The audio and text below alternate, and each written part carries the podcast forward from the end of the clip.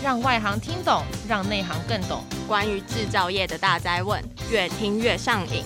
制造营 一直在赢赢赢，一直跑掉，一直变赢。制造营。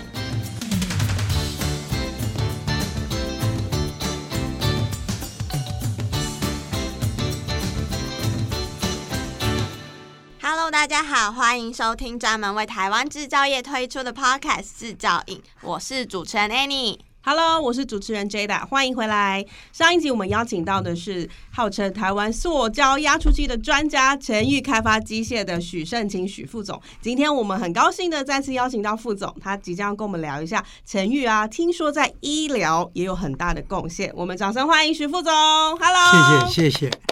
那副总啊，可不可以跟我们聊一下？就是我刚刚提到喽，就是成裕机械啊，这近年来也有切入到医疗市场，请问是哪些部分、哪些产品可以看到你们家的贡献呢？大家最容易看得见就是去年我们 COVID-19 这个事情发生以后，那口罩会造成市场上的一个需求量非常非常重要，也非常非常大的问题。但是呢，在我们公司在这个疫情之前呢，早在二零零三年，我们就已经。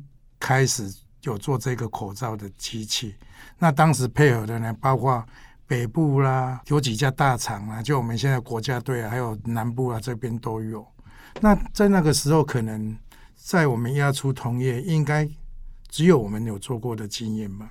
那我们除了在口罩，我们做的部分就是这个熔喷布，就是我们最重要的这一层熔喷布。再来呢，就是熔喷布的口罩上面还有个鼻梁线，这条鼻梁线以前早期大家都是用金属的，金属或者是里面用金属线的的条子，那现在其实它已经说是一条全塑胶的，是 PP 材料做的一个条子。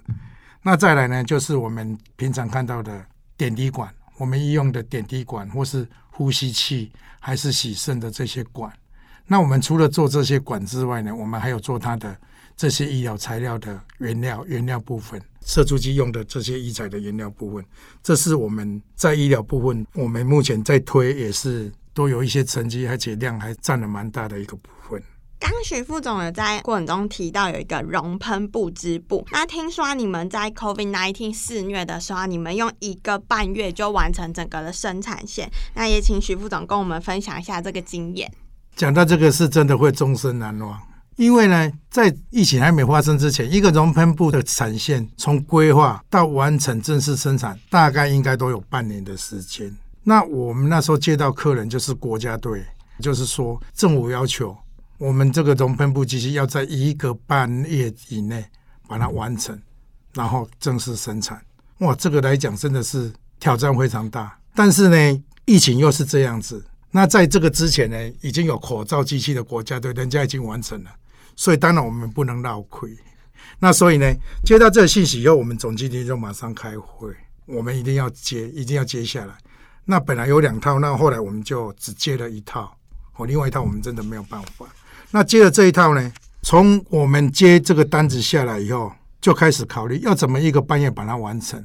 那我们前后跟客人讨论这些过程应该要怎么样去处理，讨论到结果大概花了一星期的时间。非常的快。那一星期讨论完以后，我们公司设计团队大概有八个同仁，就全部每天加班，就开始设计这些所有相关的图面也好，流程也好。那经过第二周以后，有一些相关的好的图面，就开始去做零件。所以一般做好的流程规划的，还有图面，就一边画一边去做零件。所以我那时候印象非常深刻。到我们第四周，大概图也画好，零件也完成百分之八十，所有的周边已经完成百分之八十，我们就开始组装，全部画好到组装好，大概总共用了五个礼拜的时间，又过两天，所以剩下交接四天。那四天呢，我们做好以后，第四周开始我们就开始配线了。那配线还有我们做出一个跟以前的控制系统。不一样的就是说，早期的控制系统就是一个很简单的、比较人工化的控制系统。我们又在这一次导入全自动，我们使用一个很好的规划的人机系统，让这套机器有那么多配合的周边，全部在这套人机系统上去操作，不止简化，而且做出来成品更稳定、更精确。那所以呢，我们最后就留了四天去试机完成，刚好是六个礼拜。所以当完成验收的时候，好像我身上背了应该是好几百公斤的东西吧，顺便放下，我几乎都快高兴都都快瘫了。我们终于完成了，所以跟我们总经理还有我们所有的同事，大家都非常高兴。我们真的完成一个真的不可能完成的任务。那中间呢，真的要感谢，就是说，不止我们公司整个团队，那包括我们所有的协力厂商，还有我们的客人，真的是大家通力合作过来的。我我可以想象，大家从来以前没有遇到像这样这样这么急的单，而且用了这么多心血去把它完成。我记得在去年年底开始，我们国家几乎口罩就不太缺了，还可以去帮帮助国外。就是我们在大家通力合作，把这些整个，你看我们台湾从基础的布啊，到口罩制作这些机器，我们全部都把它做好，所以在我们的这些厂商都能很快速把把这些口罩完成，那这些都是相当难得的。你可以想象，我们这套机器要出去送到客人那里安装的时候，我们总的装了十五吨的货车，装了七台，真的不少东西，所以这个真的是让我终身难忘。我们真的听到这边非常的感动，也很感谢我们这个所谓前线的防疫人员，还有我们幕后这些生产制造者，他们为了我们大家好像很例行性的这个呃平安健康的生活，但背后竟然是这么。忍辱负重，然后很等于是挑战自己的极限，然后也把这个技术优势发挥到最大。所以你刚刚看这个小小的口罩里面都有这么这么大的这个学问在里面。那我想要请教许副总啊，可不可以跟我们说一下，那到底什么是熔喷布织布？它的特性是什么？请问它是用过滤的原理来来把这个病毒抵挡住吗？还是是用什么样的原理呢？哦，这个问题问得非常好。虽然我不是。口罩的专家也不是熔喷布的专家，那我可以以在我们做机器的立场来稍微做一个解释。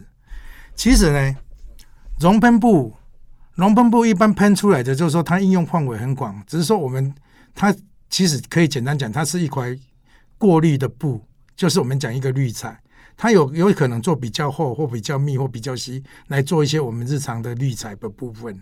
那相对上，我们做在口罩这一块熔喷布。跟一般我们滤材，我们讲的不织布这些滤材不一样，是差在哪里呢？这一块熔喷布，你你可以想象，细菌跟病毒它这么微小，你要把它滤掉，这一般来讲是真的是不太可能。你看我们一般做的滤材，可能就是滤在一些一些粉尘啊，或是一些杂质啊等等，那它是要滤这细菌跟病毒，这真的是不可能。我们把它做到这么这么细的话，你看那我们要怎么呼吸呢？所以它其实用了一个技术，就是说。这个熔喷布做出来以后，我们在后面就加了一道叫静电的助给处理。它所谓助给，就是说我们用一个很特殊设计的静电机，在这个熔喷布经过的时候，我们在上面打上静电。而且不止我们打上静电，重要的技术是我们在材料里面，其实这口罩的材料呢，它是 PP，但是里面已经加一些添加剂，就我们讲的已经是一个复合材料，它对这个静电会产生反应。然后让这个静电呢打在口罩上面，它可以保留大概保存大概五年的时间。这个静电会附着停留在我们这一块熔喷布上面，大概有五年的时间之久。我、这个技术是真的非常非常的难得。为什么呢？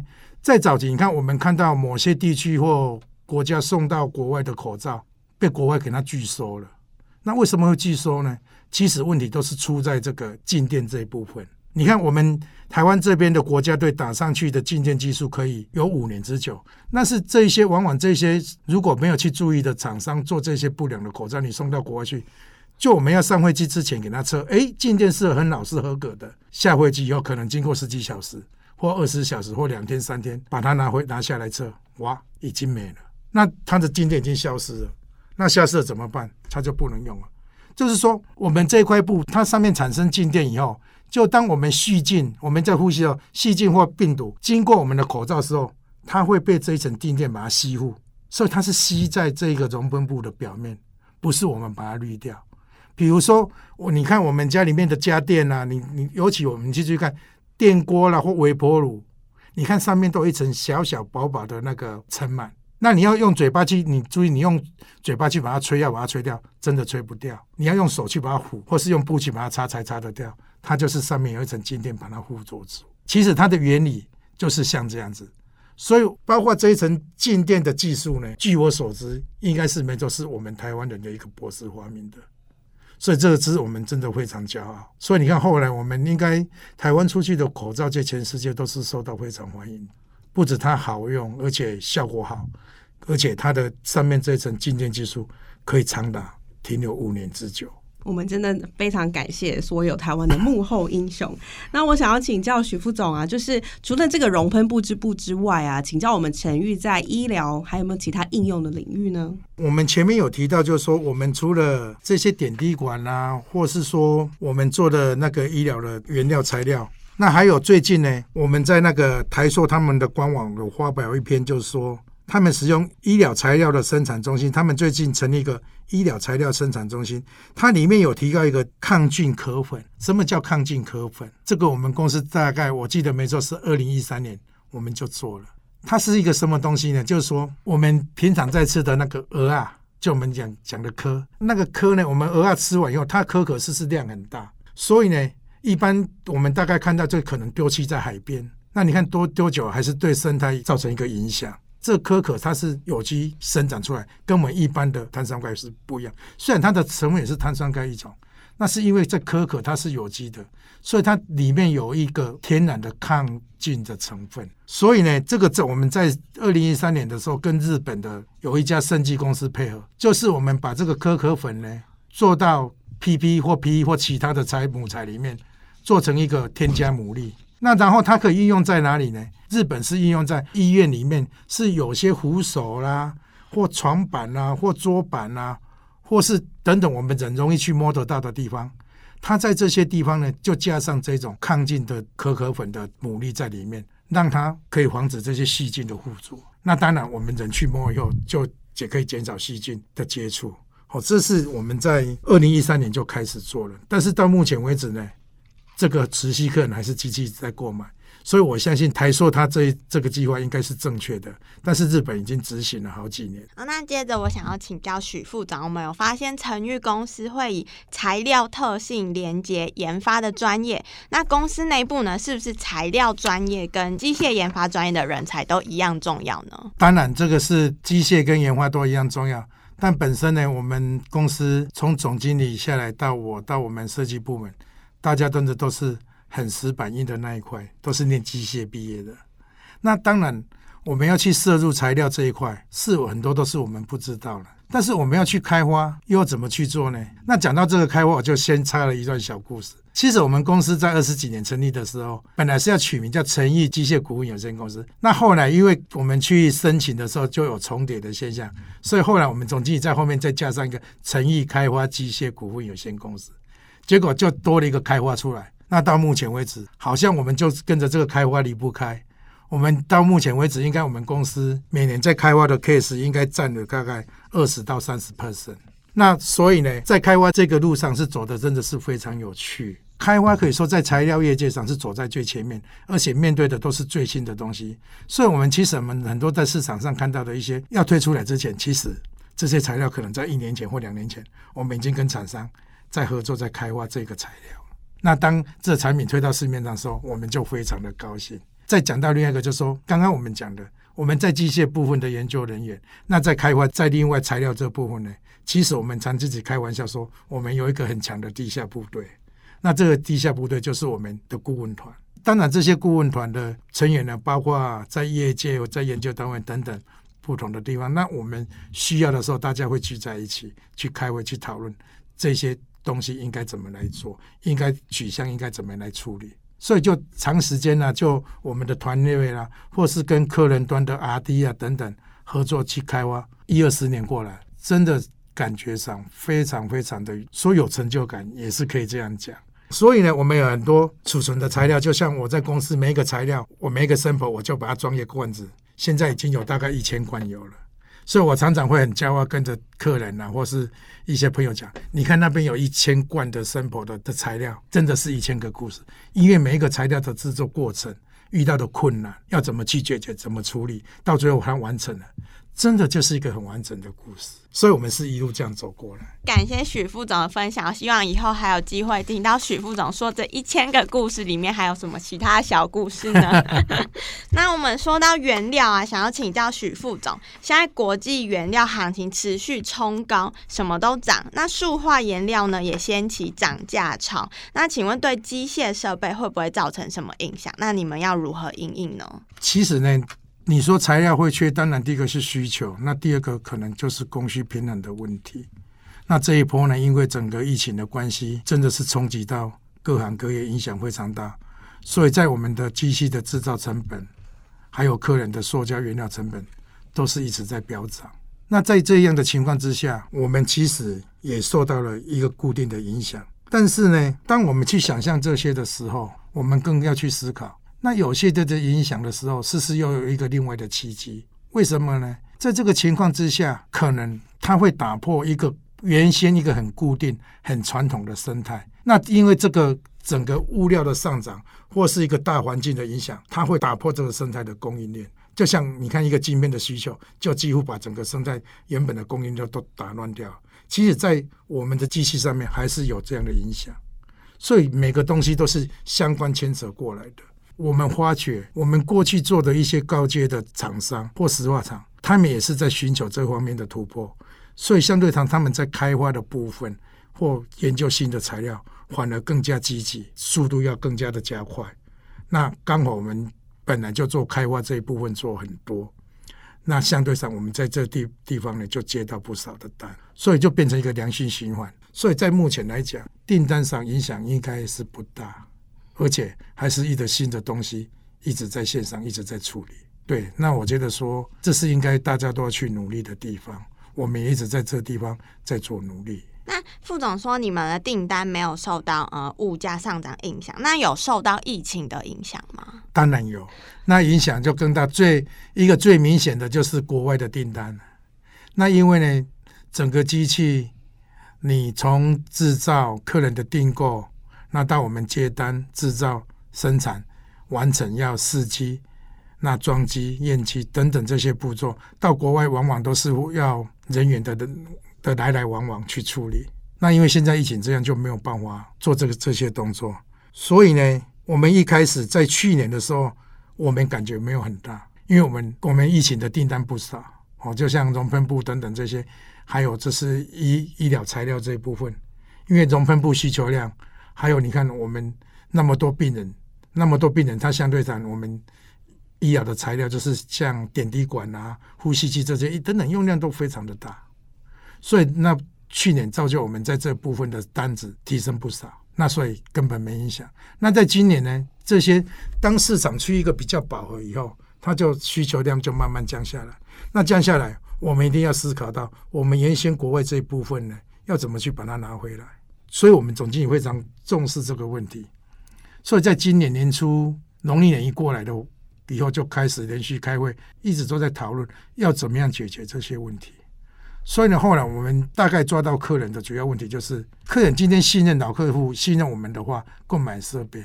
卖奶设备，因为它可能机种不一样，用它的需求不一样，所以他最担心是去安装机器跟生产的问题。那所以我们在装机这部分呢，我们就大量的去从机器生产过程到试机，我们就拍了一系列的影片，包括教学影片，教客人怎么去装机、安机，它的步骤等等要怎么用。那客人验机部分呢？以前就不管国内国外，我们都会邀请客人来我们公司参与试机，试完成大家觉得 OK，我们才出机器。那今年因为这样没有办法，疫情这样没有办法，所以呢，我们就直接用直播的方式，就一边试机一边直播。那客人想象看想看什么部分，就直接看什么部分，也把这个问题克服掉了。那我们在想直播这。这样的方式还不是很精确，而且还不是很方便，所以后来我们又导入了 AR，直接我们用 AR 系统，让客人能够很舒服，在一个大荧幕，大家戴着眼镜走到哪里看到哪里。那以这样的方式，我们渐渐把这个问题解决掉了。所以在今年，就是说我们在这最近这几个 case，我们出去就附带连 AR 的系统都一起给客人。那所以我相信，在这样装机部分，客人也亲自去体会到，那这样他也不担心。所以，我们把这些慢慢慢慢去解除掉以后，相对上我们在接单的时候，就去跟客人介绍这些东西，我们怎么做。所以也获得客人很认同。现在单子应该慢慢慢慢有一直都会有回来了。没错，今年我们台北 Plus 台北国际塑橡胶工业展也是用线上展的方式，我们带大家用各种不同的 online digital 的活动，带大家就是持续往国内外开拓。